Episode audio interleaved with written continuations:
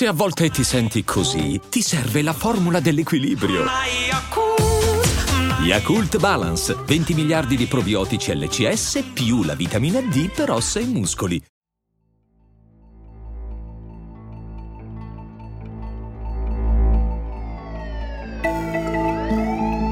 Un talento di provincia, un'amicizia bella e dannata, una vita da rockstar, un bambino salvato, un abisso di alcol e droga, un filmato virale e una serenità ritrovata.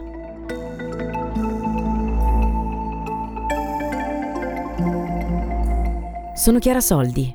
Questo è il rosa e il nero. Storie e misteri dal mondo dello sport.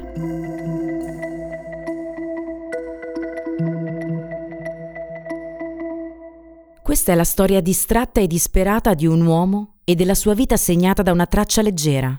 Una storia di demoni e di un calciatore che per un attimo si illuminò nel cono di luce del più grande di tutti i tempi. Sfiorò la sua grazia e ne rimase rapito. Il genio che lo accompagnò per un brevissimo tragitto di carriera si chiamava Diego Armando Maradona. Ma questa non è la storia del Pibe de Oro. Questa è la storia di Pietro Puzzone.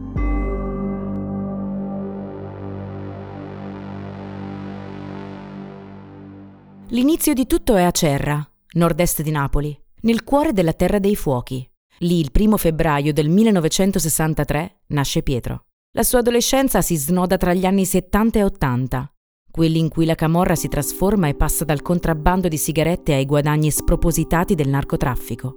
È il periodo in cui, chiuso nel carcere di Poggio Reale, il boss Raffaele Cutolo fonda la nuova camorra organizzata, strutturata come una holding criminale moderna, e innesca una guerra tra famiglie che farà migliaia di morti. Napoli e il suo Interland sono messi a ferro e fuoco ed è in questo contesto che prende forma il sogno di Pietro, quello di diventare un calciatore professionista. A 17 anni Pietro gioca da ala destra nella primavera del Napoli, allenata da Mario Corso. È uno scugnizzo ben voluto da tutti, col pallone ci sa davvero fare, così entra a far parte della prima squadra.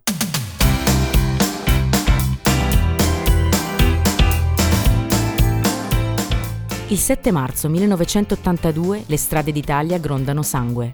Le faide di Camorra in Campania, la mafia dei Corleonesi in Sicilia, i terroristi neri che hanno trucidato due giorni prima uno studente innocente nel centro di Roma e il governo Spadolini, che prova a usare il pugno duro. Intanto l'Italia vuole sentirsi allegra, guarda Indiana Jones al cinema, scopre i videogiochi con Pac-Man, i paninari le insegnano a vestirsi con bomber e scarponi, da un mesetto è nata una piccola radio a Milano, Radio DJ, e sulle sue frequenze la hit che va per la maggiore è di Claudia Mori. Non succederà più.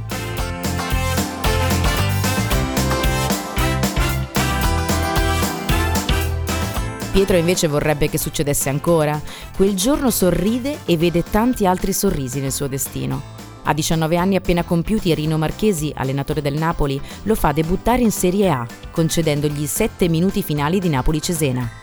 Fuori Criscimanni, dentro Puzzone.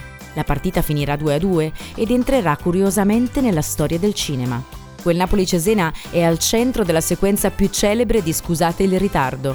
Massimo Troisi e Giuliana De Sio sono stesi a letto, discutono, poi Troisi si gira verso il comodino, accende la radio e sente che ha segnato il Cesena. Mannaggia la miseria, niente meno, un Napoli sta perdendo con Cesena. A Napoli, con tutti i soldi che abbiamo speso per fare la squadra. E in quella squadra c'è anche il giovane Pietro, che non è costato nulla, viene dalla primavera, ma qualche soldo comincia a guadagnarlo e sono i soldi, i maledetti soldi, a fregarlo.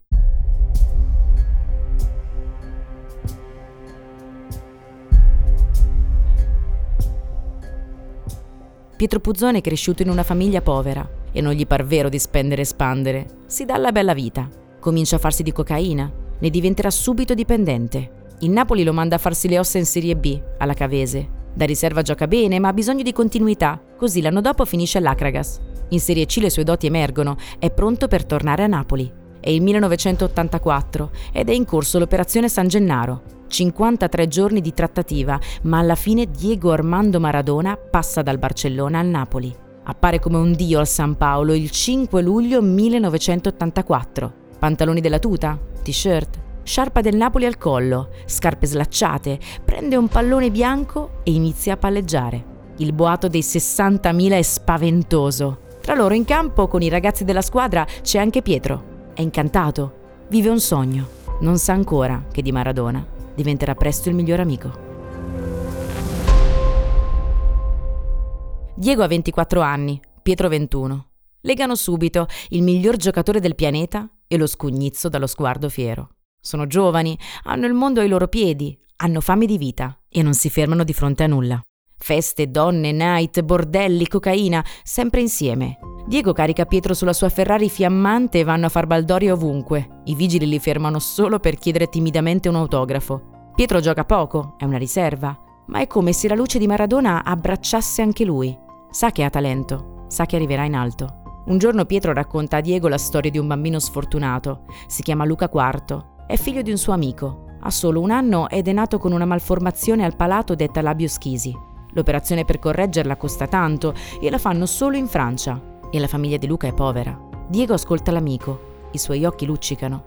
Decide che deve fare qualcosa. Ne parla con i dirigenti del Napoli. Bisogna aiutare quel bambino, giochiamo una partita di beneficenza ma la società si oppone. Il presidente Corrado Ferlaino dice no. Troppi rischi di farsi male. Così Diego fa di testa sua, stipula un'assicurazione personale di 12 milioni di lire e va da Cerra. Lui, Pietro e tutta la squadra. Escono dalle auto già in pantaloncini, si scaldano in un parcheggio tra le macchine parcheggiate e i bambini che saltano. Il cielo di piombo, il campo è un'unica pozzanghera. Ma in mezzo al fango Maradona fa i miracoli. Dribla, fa 1-2 con Pietro, segna dei gol fantastici. Uno anche di mano, ma l'arbitro, un vigile urbano, è inflessibile e glielo annulla.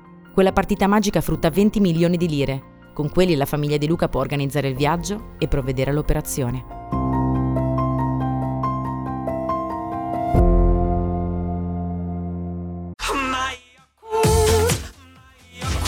Se a volte ti senti così, ti serve la formula dell'equilibrio.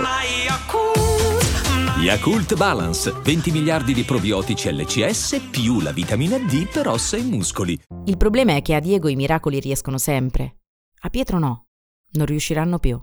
Lo mandano a Catania, fa un gran campionato in B e nell'estate del 1986 torna a Napoli e ritrova Maradona, che ha appena vinto da solo il mondiale.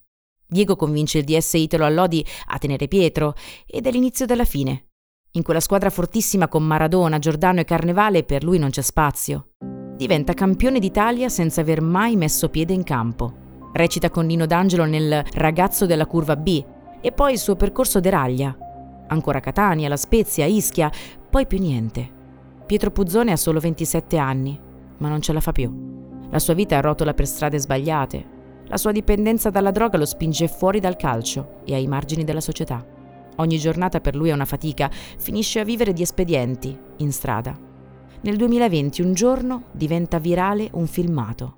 C'è un uomo seduto su una panchina di acerra, ha una tuta, un giubbino sporco e un cappellino, barba e capelli lunghi, lo sguardo perso. Promette alla telecamera del cellulare che vuole farsi aiutare. È Pietro. Pietro mi sta promettendo che fra pochi giorni si farà aiutare. Pietro è vero? A fine mese, dopo il 29 di giugno. Le promesse che fai tutti ai cerrani? Tu hai cellato. Ti prometto. Lo prometto. Pietro, sei figlio di Acer. Ti maritò. Il filmato finisce rapidamente nelle chat degli ex calciatori. Sui media emerge potente la storia dell'ex ragazzo prodigio del Napoli finito a vivere per strada in piena emergenza Covid, tra cartoni di tavernello e i fumi del crack. Pietro era una figurina da attaccare con lo sguardo cupo, accigliato. Ora la figurina ha perso aderenza all'album della vita e pare scivolare via. Ma c'è chi non lo permette. Si mobilitano le autorità, i vecchi compagni, la comunità di Acerra che vuole bene al suo vecchio campione. Pietro accetta finalmente un aiuto e inizia un percorso riabilitativo.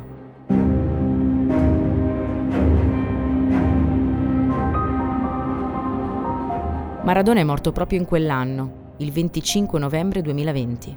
Puzzone invece, dopo aver scontato la sua pena, finalmente prova a sorridere di nuovo. Negli ultimi tempi qualcosa è cambiato. Pietro ha ridato ordine alla sua vita, si è messo la dipendenza alle spalle, ha ricominciato a vedere qualche vecchio compagno di squadra e ha scritto un libro dove racconta la sua storia. Ha trovato quella serenità che per anni gli era sfuggita come un pallone che non riesce più a controllare. Non è più un album di figurine, è la vita.